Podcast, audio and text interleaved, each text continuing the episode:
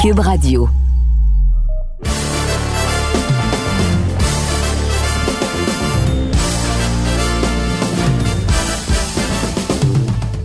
Monsieur Amber. Messieurs, qu'est-ce que ça va? J'ai pas ma tasse de thé euh, cet après-midi. J'ai- Je suis encore sur euh, de l'eau. Non, et c'est un revirement de situation pour nous, pour les gens qui nous écoutent et qui nous regardent avec euh, une autre édition du Balado, le dernier round sur TVA Sport et Cube Radio. Merci d'être à l'écoute et de nous regarder. Et dans le fond, les deux, on est au bureau. Le temps a changé un peu. L'horaire a changé cette semaine. Il y a eu plusieurs revirements dans le monde de la boxe, surtout sur la scène québécoise, qu'on va pouvoir traiter tout au long de l'émission. Mais également, il y a eu toute, euh, toute une semaine, Russ, euh, en début de semaine, je pensais même pas qu'il allait avoir de balado. Et là, tout d'un coup, le balado qui est diffu- habituellement est diffusé, pardon, le mardi ou mercredi, des fois même le jeudi, se ramasse être un peu plus tard cette semaine. Et peut-être tu peux expliquer aux gens que c'était toute une semaine mouvementée pour toi également. Une fin de semaine, on, on devrait dire. Un, un fin de semaine. Euh, Ouais. après, après que nous autres, moi, toi, Jerry, on avait passé un, un- un- une bonne euh, journée euh, chez euh, à l'Université Concordia avec des étudiants très accueillants, des gens euh, très gentils qui nous ont pa- parlé d'affaires et tout ça. C'était vraiment quelque chose. En tout cas, que ça fait longtemps que j'étais pas dans une classe universitaire. C'était quelque chose de très impressionnant pour moi. On a profité d'une super belle souper après. Tu t'en souviens, j'espère, euh, Oui, je me souviens très bien. où je vous avais traité euh, tous les deux de amateurs, puis vous n'êtes pas capable de manger autant que, que moi. Puis, euh, ouais, euh, en arrivant à la maison, euh, Regretter tes paroles un peu, je pense. ben, tu sais, c'est une coïncidence plutôt, mais euh, vendredi soir, j'ai eu un, un vendredi vers 2 heures du matin, j'ai eu une attaque.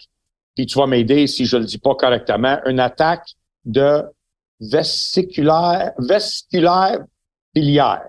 Non, pas biliaire. vésicule biliaire. Vésicule biliaire.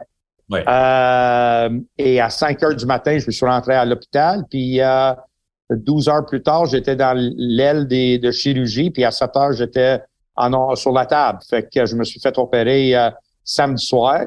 Euh, si vous voulez, je peux vous montrer mon bédaine. euh, tout, Non, non, je euh, pense que c'est correct, Russ. On va se garder une petite gêne. Donc, euh, ouais, quelque chose assez sérieux. Je peux vous dire que, honnêtement, j'ai jamais senti quelque chose aussi euh, douloureux que ça. C'est vraiment quelque chose de malade, de malade. Puis, euh, en tout cas, tout de, merci à tous les gens de l'hôpital de la santé. Euh, le docteur que j'ai eu, c'était un amateur de boxe. Il voulait plus jaser de, de boxe que de, par- de te parler de mon vésicule biliaire. La biliaire, oui, effectivement. Fait que euh, euh, Patrick, Dr. Patrick, mon petit, s'appelle. Et il était très gentil, il a fait un super job. Puis écoute, j'étais de retour au travail euh, lundi, mardi, puis là on est jeudi, puis j'étais encore ici au travail. Fait que tout est beau.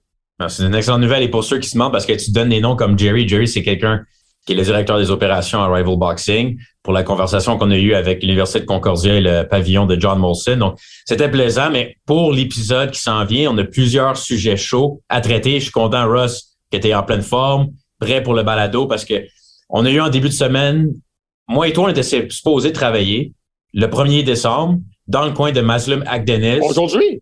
ce soir, oui. Donc, Ouais, le pas longtemps que le balado est diffusé, Ah euh, ouais. ça risque d'être vendredi.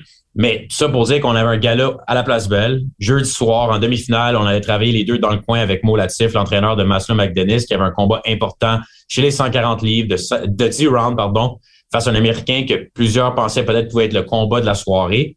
En sous-carte du combat de Kim Clavel, l'unification. J'étais à la conférence de presse durant la semaine. On a également des nouvelles par rapport qu'on s'en vient au 16 décembre, mais le gala d'Arve de Tiger, on y viendra parce que Simon Keane a dû euh, quitter de la carte, mais le reste du gala va avoir lieu. Pour, on revient, par exemple, avec cette semaine, et là, on arrive, euh, je pense que c'était mardi soir dans mon cas, et au gymnase avec Maslum, il restait quelques livres à perdre seulement. Il reçoit un appel en lui disant, écoute, t'es peut-être mieux de... On va t'avertir que c'est possible que le gala n'a pas lieu, il y a un problème avec Kim Clavel, on vous revient plus de détails. Et quelques heures plus tard, le gala au complet était retardé jusqu'au 13 janvier. On a changé la date en raison d'une maladie de Kim Clavel qui était l'influenza. Docteur Francis Fontaine, que Marc Ramsey lui-même a dit était le meilleur docteur euh, de boxe au Québec. Frankie Fontaine. Frankie Fontaine. Ben ouais. Apparemment, euh, a, a dit pour euh, Kim qui était en, en processus de perte de poids ou allait le débuter, sa fièvre était trop importante, on laisse faire, on doit reporter le combat. Donc, Yvon Michel annonce le délai. Combat d'unification qui a été reporté maintenant pour une deuxième fois pour des circonstances différentes, mais reste euh, que tout le monde qui était supposé boxer le 1er décembre. Toi, tu n'allais pas pouvoir être dans le coin, Russ. Euh, par, je pense pas que tu aurais pu être dans le coin, mais peu importe, c'est quand même quelque chose d'important. Je sais pas exactement par où tu veux commencer, mais c'est triste, c'est désolant pour euh, les partisans, mais est-ce que tu as déjà vu des délais comme ça dans, par le passé? Est-ce que tu aurais su voulu peut-être que la carte continue? Je sais pas où aller avec cette situation-là, mais tu dois être d'accord quand même, probablement, comme tout le monde, la décision du docteur Fontaine de prolonger, ou pas prolonger, pardon, mais de mettre une pause et dire à Kim Clavel, prends un recul et dans cinq semaines, tu vas pouvoir te battre. Avant que j'ai eu cette chirurgie d'urgence que j'ai eue samedi, comme tu le sais, il y a trois semaines, j'étais pogné avec une vilaine grippe quand j'étais quand je suis arrivé à Las Vegas pour le combat de Janabek. Et je peux vous dire que le, virus qui circule là dans ce temps-ci pour les les, les, poumons, tout, ça va pas bien. Hein? C'est vraiment quelque chose de grave. Et euh, on dit que ça frappe plus fort que jamais. Je sais pas pourquoi. Peut-être parce qu'on était deux ans en dedans puis portait des masques puis le, système de tout le monde était vraiment faible, puis là, n'importe quoi le fait réagir, euh, puis réagir fortement. Et euh, je crois quand, tu sais, des fois, tu dis, oh, une grippe, ça se règle assez vite, puis d'habitude, une grippe, un couple de jours, t'es es pas mal bien, les mauvais symptômes sont partis. Celui-là, ça m'a duré trois semaines, le grippe que j'avais. La première semaine, c'était le plus, le plus dur. Mais deux semaines après, je toussais encore, là, tu sais. Fait que euh, je comprends pourquoi Dr. Fontaine il a décidé de tirer la plaque dessus pour pour pas faire boxer euh, euh, Kim. Puis je pense qu'ils ont pris une bonne décision. Puis je sais qu'il y a toujours du monde qui dit oh c'est pas vrai, t'es pas malade. Moi je crois pas ça. Je crois que s'il y a eu une grippe, c'était quelque chose de sévère. Puis il faudra adresser parce que tu vois comme quand on était dans le gym, on s'est tout de suite fait dire que Kim Clavel était possiblement très malade et le combat allait peut-être devoir être euh, sauté de la date du 1er décembre et reporté au 13 janvier. Et là, je voyais toutes sortes de choses, comme tu le sais, par rapport à le billet, euh, les billets sont pas assez vendus, il manque un peu d'engouement pour le gala, c'est pour cette raison. Mais il faut comprendre quelque chose. Les adversaires de tout le monde sur la carte, autre que l'adversaire de Marie-Pierre Roule, qui avait déjà été annulé également avant que la carte soit reportée, il était déjà en ville. Donc, Yvon Michel a aucun intérêt de faire voyager tous les adversaires payer les chambres d'hôtel, payer les perdièmes, etc., les dépenses qui viennent avec, et après ça, à la dernière minute, décider de reporter un gala. Donc, il y a plusieurs théories qu'on... mais la seule chose qu'on sait, c'est qu'assurément, avec King Clavel, après, qui avait fait un appel Zoom euh, plus tard pour euh, expliquer la situation, que oui, même si à la conférence de presse, elle était correcte ou on pensait qu'elle était correcte, c'est, venu, ça a frappé fort, la fièvre a frappé fort, et c'est effectivement à cause qu'elle était malade et qu'elle se sentait mal, mais c'était la meilleure décision euh, pour sa santé, pour le gala. Absolument. Puis il euh, faut dire aussi que maintenant, même avec le, le, le, recéduler le combat, Groupe Yvon Michel part en perdant déjà, tu sais, parce que les dépenses qu'ils ont eues pour ce gala-là, ils l'ont pas récupéré encore. Fait que ça se rajoute sur le prochain gala. Donc, il faut qu'ils vendent encore plus de tickets pour rattraper cet argent-là. Ou moi, j'étais déçu, puis je comprends peut-être la situation, le fait que tu n'avais pas une grosse sous-carte en dessous fait en sorte que même s'il aurait voulu, il pouvait pas juste enlever le combat de Clavel puis mettre Maslum Agdenis en tête d'affiche parce qu'il y aurait eu trois combats avant le, le, main event. Qui est un peu ridicule. Là. Tu peux pas. tu peux pas... combat de plus que six rounds parmi les trois autres. Impossible. Là. Tu peux pas demander à des gens de payer pour ça, parce que c'est pour ça que c'est tellement important quand on bâtit le programme de boxe d'avoir un bon sous parce que moi, je crois très bien que les gens qui ont acheté des billets auraient été très, très, très satisfaits de le combat de Agdenis en finale. Ça aurait été le combat de la soirée. Ça aurait tapé comme une vraie guerre. Euh, je pense un Américain de Philadelphie. Ben, comment? Un Américain de Philadelphie qui était l'adversaire de Maslum. Oui, ça aurait été un combat extraordinaire pour mettre en finale. Puis, à ce moment-là, c'est comme ça, des fois, que les vedettes sont nées. Qui sont mis dans une situation à dernière minute où ils sont pas supposés d'être, puis ils livrent la marchandise, puis ah, tout d'un coup, tout le monde qui sont là en bac là-dedans, puis là, il vient un, un, un héros, surtout si c'est un grand, ça finit par être un grand combat. Euh, mais le fait qu'il n'y avait pas de sous-carte, c'était difficile à Groupe Yvon Michel de demander à les gens de payer ce euh, prix de billets pour pas avoir un combat de championnat du monde, puis avoir juste trois, trois combats en sous-carte, puis les trois, il y en a pas une qui est plus qu'une qu'une puis après ça, tu tombes dans un, un combat final là, en, en, en C'est ça qui est le problème. Et c'est ça qui est le problème quand tu es obligé toujours de bâtir tes programmes de boxe avec des gens de l'extérieur, que tu n'es pas capable de trouver des boxeurs locaux qui peuvent rentrer à dernière minute que ça se faisait à l'époque, là, tu sais. Oh, ils l'ont fait avec Brutus Tessier, tu viens, même avec Oscar Rivas. Ben oui, ben oui, mais, même avant ça, tu sais, tu étais capable, il y avait des gars toujours dans le gym. À Star, il n'y a plus de boxeurs dans le gym, puis personne, un, deux Montréalais ne veut pas s'affronter ensemble. avant, c'était facile de mettre deux Montréalais ensemble. Maintenant, tu peux plus. Et c'est ça qui c'est très triste et c'est ça qui arrive. On est obligé d'annuler toute la soirée au complet puis le remettre au 13 janvier. C'est un bon point que tu amènes. Et par rapport au délai maintenant de cinq semaines, c'est pas un délai énorme, mais c'est pas un délai non plus que c'est juste reporté une ou deux semaines, que les gens restent en, processus de perte de poids, si on veut, d'entraînement. Donc là, tu arrives dans le temps des fêtes et tous les boxeurs de la carte sont obligés de rester vraiment disciplinés. Et là, on revient pour refaire la pesée le 12 janvier, un jour avant. Qu'est-ce que tu penses du délai par rapport à les boxeurs qui sont sur la carte? Écoute, c'est vraiment plus difficile que les gens pensent parce que tu as, déjà fait un, camp d'entraînement, surtout pour les, le, final puis le demi-finale, euh, le combat d'Agdenis puis Kim Clavel, ils ont fait des camps d'entraînement d'au minimum une huit semaines de préparation. Puis tu étais à ton poids, tu étais la veille du combat, là, tu étais à ton poids, là, tu en train de faire, tu en train de préparer pour la pesée officielle. donc, tu as perdu le poids. Maintenant, tu t'as repris le poids, puis on reprend le poids comme ça en 24 heures. les boxeurs, tu le sais, ils peuvent prendre 15 livres facilement.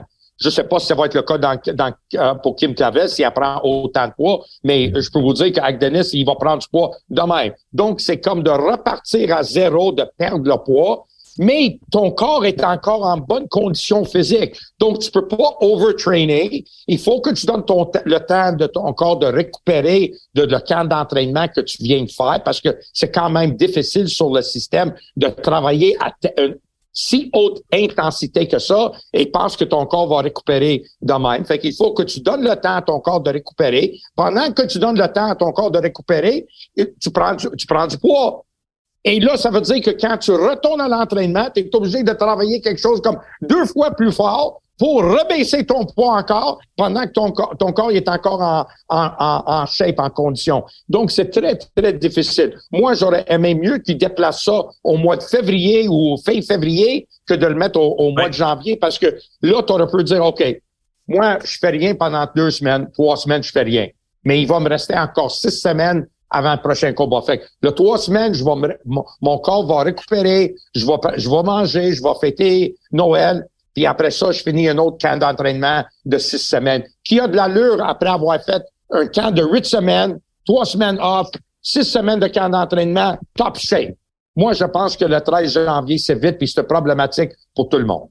Non, ça va être intéressant de voir qu'il y a aussi la, pression également par rapport à Kim, qui avait un adversaire quand même difficile à battre contre un champion. Je sais que c'est pas la catégorie de poids la plus profonde, mais pareil, avec un adversaire euh, vraiment avec euh, Jessica Plata qui était en ville. Elle doit, ça doit être encore plus que probablement qu'elle va retourner au Mexique après revenir, euh, encore s'habituer, mais c'est un combat qui risque d'être fort intéressant lorsque les deux vont pouvoir s'affronter. Ça risque d'être le 30 janvier. On va pouvoir en parler quand on va arriver plus près de la date. Mais d'ici là, Russ, tu parlais de l'importance d'avoir une sous-carte. Tu as eu d'autres nouvelles par rapport à la boxe québécoise. Simon Keane, qu'on avait hâte de voir dans le ring à Shawinigan tu seras sur place, je vais être également.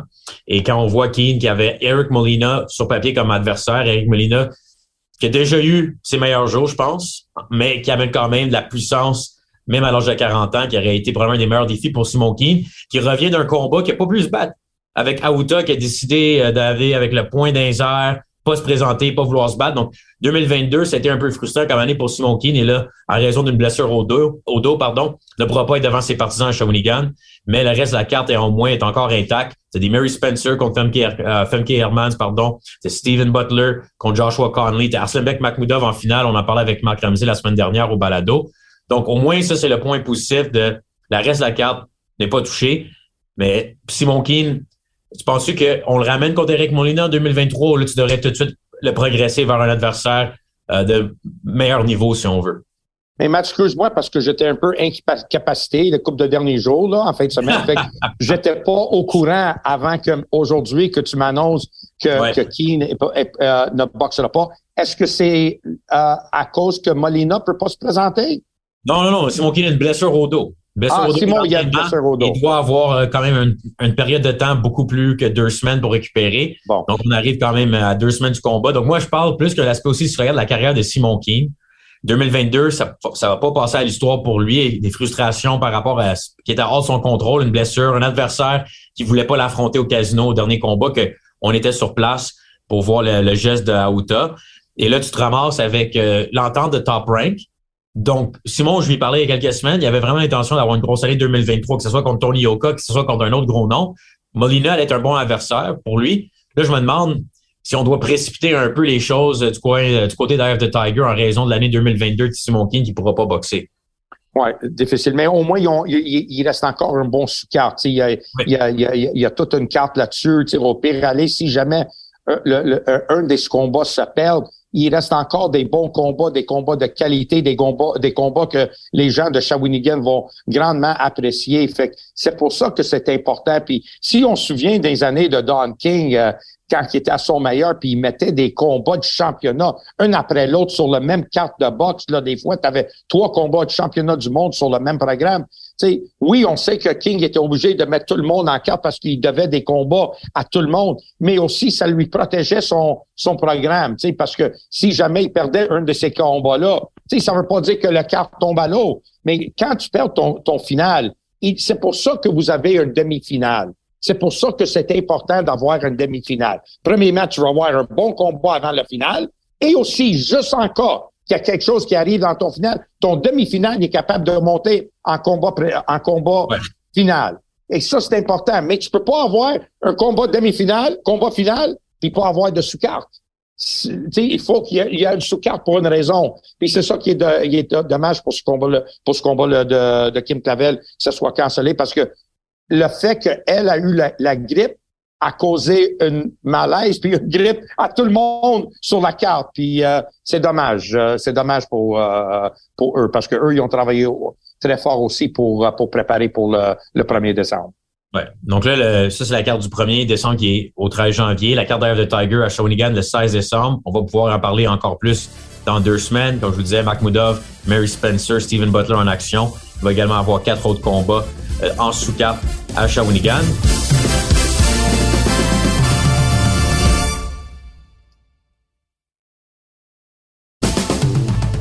Et quand on revient sur les nouvelles de la boxe, pour terminer un peu le, tour d'horizon de ce qui s'est passé cette semaine avec des boxeurs impliqués au Québec, Oscar Kaboum Rivas, qu'on n'avait pas eu de nouvelles depuis un certain temps. On savait pas exactement son état de santé. Allait-il défendre sur la ceinture de Bridger Waite, que je vais pouvoir faire une petite montée de lait un peu plus tard. Mais commençons avec la nouvelle.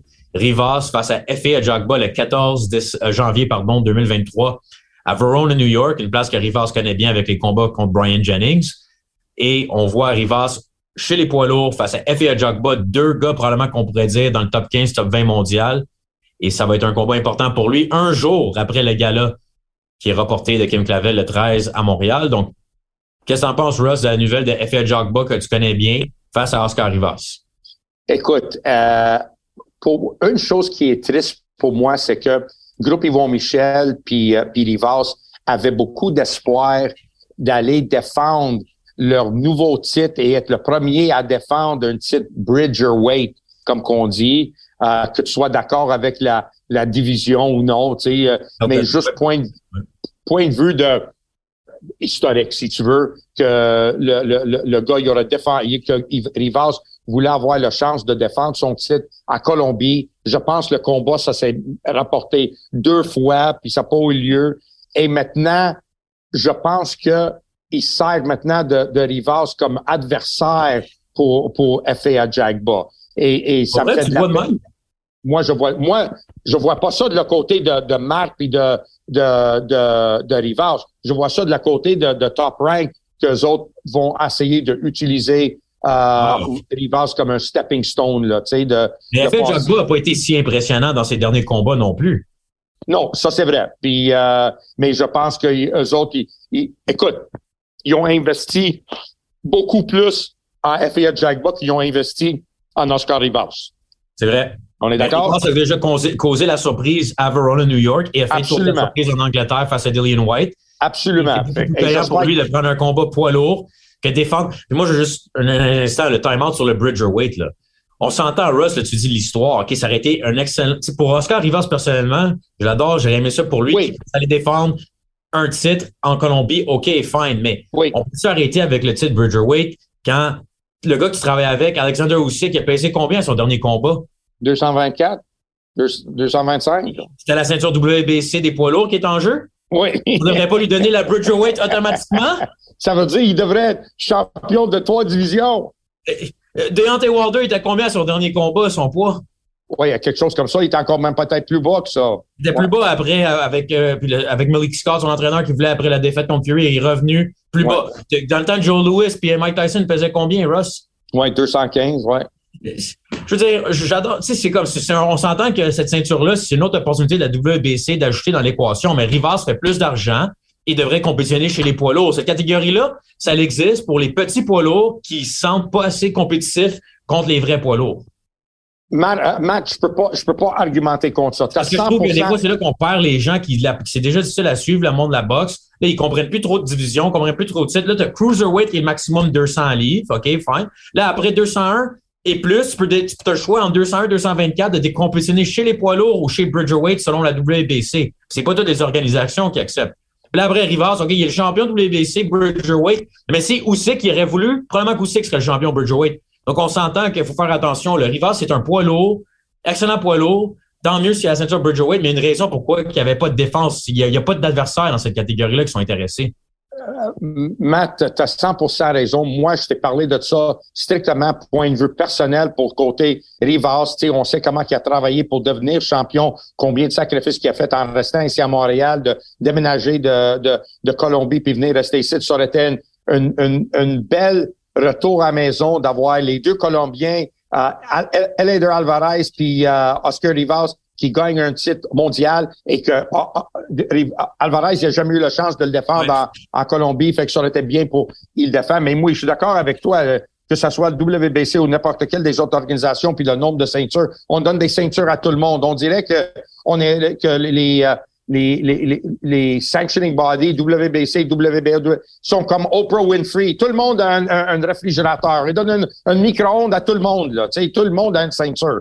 Euh, et je trouve ça un peu triste là, dans le monde de la boxe aujourd'hui. Maintenant, c'est rendu que tout le monde se promène avec leurs deux bras de même, avec des, des ceintures accrochées euh, euh, euh c'est comme des des des, euh, des, trophées de participation maintenant. C'est plus des, des vrais champions parce qu'il y a, y a personne dans des catégories. Fait je ouais, ça, on s'est parlé aussi. C'est des fois c'est c'est au réseau de télévision, mais les réseaux de télévision ils veulent ça d'une certaine manière parce que c'est ça l'amène si on veut une certaine prestance à leur combat, dire que c'est un championnat du monde, quand des fois c'est pas nécessairement un vrai championnat du monde. Et aussi ben les journalistes devraient commencer à être un peu plus sélectifs. Il y en a qui le font, il y en a d'autres qui embarquent trop dans le jeu que n'importe quoi est un titre. Euh, ben oui, ben oui, parce qu'il veut pas perdre leur accréditation pour le combat, ça fait qu'il parle pas compte. non, c'est pas euh. juste pour ça. Je veux dire, moi, tout le respect que j'ai pour Oscar Rivas, t'es es poids lourd, t'es le meilleur poids, un des meilleurs poids lourds au monde. T'es un petit poids lourd, puis c'est là que tu devrais te concentrer. Puis je pense qu'il y a une chance de se battre contre F.I. Jogba, euh, de gagner, pardon, contre F.I. Jogba. Moi, je pense vraiment qu'il n'est pas juste un négligé. Je pense qu'il peut vraiment causer la surprise. Moi, j'espère qu'il qu'il knock. Puis euh, la façon que la façon que, que Ajagba a, a, réagi lors de son dernier combat, ça m'a tellement dégoûté de, de, de son comportement euh, avant son combat que euh, il a perdu un fan là, puis je l'aimais bien à Jack tu je trouvais bien, il boxait bien, il amenait toujours de l'action, mais comment il s'est il se comportait à, à, la pesée officielle avant son dernier combat, j'ai perdu tout respect pour lui, donc j'espère que Rivas va lui servir une servir correction. Pour, par rapport à la pesée, tu n'avais pas aimé les gestes de faire Jogba, c'est ça?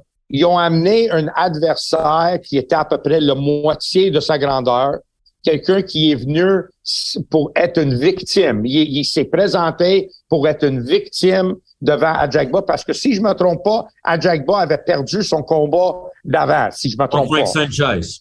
That's right, contre Sanchez, exactement. Fait que là, il ramène un gars pour lui donner une victoire facile, un petit gars qui, qui mesurait 5 pieds 4, là, tu sais, qui n'était pas une menace à personne.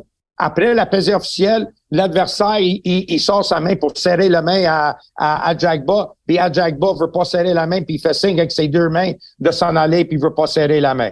Là, là, man, pour qui tu te prends, là, toi? Il t'amène une victime, puis t'es même pas capable de dire merci mon ami, merci pour venir ici pour que je t'honore. Euh, puis c'est pour ça que tu es là, t'es même pas capable d'avoir la classe pour dire ça. Moi, j'ai plus zéro, aucun respect pour FA Jagba.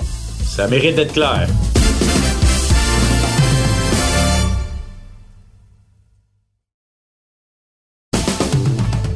Quelqu'un que je sais que t'aimes beaucoup, que t'as énormément de respect pour, Tyson Fury en action ce samedi face à Derek Chisora pour la troisième fois, mais la première fois en huit ans qu'il affronte Derek Chisora, puis devant 60 000 personnes en Angleterre. L'Angleterre, ça, les billets, tu en as partout. Là. C'est toujours, les, c'est rendu vraiment la place, l'endroit que la boxe professionnelle a le plus de succès. Donc, les gens ont l'engouement pareil pour voir un Tyson Fury contre Derek Chisora pour une trilogie que personne n'a demandé un Tyson Fury qui parle de retraite constamment, a dit plein de commentaires cette semaine encore qui font pas trop de sens, mais c'est un personnage, il a aucun doute. Et ton boxeur Alexander Usyk et son promoteur Chris de K2 va être sur place au euh, stade de Tottenham pour le combat entre Fury et Chisora. Donc, qu'est-ce que tu en penses, Russ, de Fury face à Chisora ce, samedi? Fury n'a pas euh, semblé dire que c'était clair qu'il va, va affronter Usyk, même s'il gagne contre Chisora samedi. Tu le sais que moi, j'ai travaillé dans le coin de Derek Chisora contre euh, Parker, right? Donc, ça, c'était avant que Chisora affronté Usyk, c'est ça? Oui. Oui. Uh, non, après. Après, OK. Donc, après, tu l'as rencontré pendant le combat face à Usyk, qui était un combat difficile pour Usyk. Oui, c'était un combat difficile. Chisora, c'est un combat difficile toujours pour tout le monde. Oui, on s'en fait. Puis euh, après ça, il, il s'est battu contre Joseph Parker. Puis Buddy McGirt l'entraînait en même temps, puis il cherchait un homme de coin. Puis Buddy m'a suggéré, il dit, j'aimerais travailler avec Russ.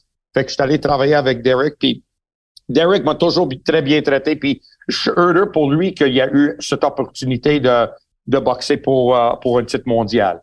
Moi, qu'est-ce que je trouve un peu ridicule encore, c'est comment que tu sanctionnes un combat de Tyson Fury contre Derek Chisora, pas parce que Chisora a pas les qualités de, de le faire. Puis je le sais que tu vas me dire il y a des précédents, mais il y, a des, y a des boxeurs dans la division qui sont des aspirants, puis t'as pas passé à, à, travers tous les aspirants pour arriver finalement à Derek Chisora. Tu as fait semblant de dire à Joshua, veux-tu boxer? À que vous voulez boxer? Ils venaient, les, tous les deux venaient de boxer le mois avant. Et quand ils ont refusé, t'es tombé sur Derek Chisora qui avait perdu son dernier combat. Ouais. Pourquoi c'était pas Joseph Parker? Pourquoi Parker, il a pas eu la chance? C'est lui qui avait battu Derek Chisora dans le combat revanche. Pourquoi c'est pas eux qui ont eu la chance? Puis le fait que la WBC, ils ont sanctionné ce combat-là, je trouve ça encore illogique. Je suis content que Chisora a cette opportunité, puis j'espère par un acte de Dieu qu'il réussit à, à, frapper uh, Fury. Puis oh, oh, oh, tu veux pas voir Fury Usyk? Pardon? Tu veux pas voir Usyk avoir la chance de battre Fury pour tous les titres? J'aimerais mieux voir, le voir battre uh, Chisora une deuxième fois. Pour vrai, tu préférais voir Usyk gagner contre Chisora une deuxième fois parce que pour, voir Fury, dans le fond, tu veux Fury tombe contre n'importe qui que ce soit, t'es allé de Fury. Oui. Parce que Fury, il y a un following, Russ. Il y a beaucoup de partisans qui nous écoutent en ce moment qui adorent Tyson Fury. Parfait. Moi, en tant que boxeur, j'ai tout le respect au monde pour lui. il, est, boxeur, il, est, il est talentueux, il est fort, il a du cœur, il est solide dans le ring. C'est pas un négligé, c'est pas quelqu'un que dit oh, il est pas bon puis il est là par la chance. Non, il est là parce qu'il est talentueux puis il est bon. Mais en tant que personnage, puis qu'est-ce qu'il représente en tant que champion du monde, moi, je suis tanné de lui, je suis tanné, de l'écouter, je, suis tanné de comment il représente la boxe, je suis tanné comment il manque de respect envers tout le monde, comment il, qui sac après tout le monde, il, traite des autres boxeurs qui vivent dans le ring pareil comme lui, qui ont que lui a besoin de eux pour, vivre aussi, puis il traite avec un manque de respect, puis que c'est même pas drôle, c'est rendu comme un un, un, un, train wreck, là, un accident de train, là, que tout le monde veut voir les dégâts de, de ça. Puis moi, avec des années que j'ai passées dans ce métier-là, après avoir vu des grands de la boxe, ceux qui se sont comportés comme des vrais champions, promener comme ça, comme une clown, puis traiter des gens avec un manque de respect, puis de, de, de, utiliser toujours de la profanité envers eux, avec ouais. ouais, d'être vulgaire comme il, il, il est moi, je suis pas obligé de l'aimer. Tu peux l'aimer, aucun problème. Mais moi, je suis pas obligé. Autant que toi, tu as le droit de l'aimer, moi, j'ai le droit de pas l'aimer. Puis j'aimerais bien que que lui, lui, lui knock aussi. Tu sais, ça, ça serait quelque chose de très, très spécial pour moi. Mais si Chisora peut le faire, tant mieux, parce que ça, ça lui ferait beaucoup plus mal. Mais en tout cas. Puis Tyson Fury, juste pour euh, terminer là-dessus, avec euh, une entrevue cette semaine que j'écoutais avec euh, notre ami Ariel Helwani. Écoute, des commentaires de Fury cette semaine par rapport à juste ce qu'il a dit dans cette entrevue, puis il en a dit d'autres à plusieurs reprises avec les journalistes, mais qui avoir gagné il y a sept ans passés face à Vladimir Klitschko, c'est la pire chose qui est arrivée dans sa vie. Parce que là, il déteste toute l'attention et toute l'obligation qu'il se sent d'être le champion du monde depuis 2015. Il parle du fait que ce qu'il a hâte il veut pas parler que ce soit Joshua Usyk en 2023 parce qu'il croit que les deux hommes ont refusé de l'affronter cette année, sachant très bien que le, time frame, si on veut, les délais n'étaient pas réalistes pour que Fury embarque dans le ring en novembre ou décembre après que Fury Joshua venaient juste de se battre au mois d'août et la situation de la guerre en Ukraine avec Usyk. Mais Fury a dit, la fois que j'ai le plus hâte après le combat contre Chisora, c'est d'aller me saouler, d'aller faire le party puis de manger comme un porc pour Noël. Ça, c'est vraiment ce qu'il a dit avec Ariel Helwani, entre autres. Euh, plein d'affaires comme euh, tout le monde à la boxe peut aller chier qu'il l'aime pas. On voit Fury, des fois, il, par le passé, il disait des paroles puis des phrases, puis avec la santé mentale, tout ça, qui était posé, il, était, il semblait avoir de l'intelligence derrière ses propos. Puis là, des fois, on dirait qu'il était en mode euh, spectaculaire, euh, juste faire le showman et dire n'importe quoi, puis être sur le party un peu. Donc, il est difficile à suivre, euh, Tyson Fury, parce qu'il a encore mentionné qu'il va peut-être prendre sa retraite après le combat contre Derek Chisora. Ben regarde, je vais, je vais vous mentionner deux points.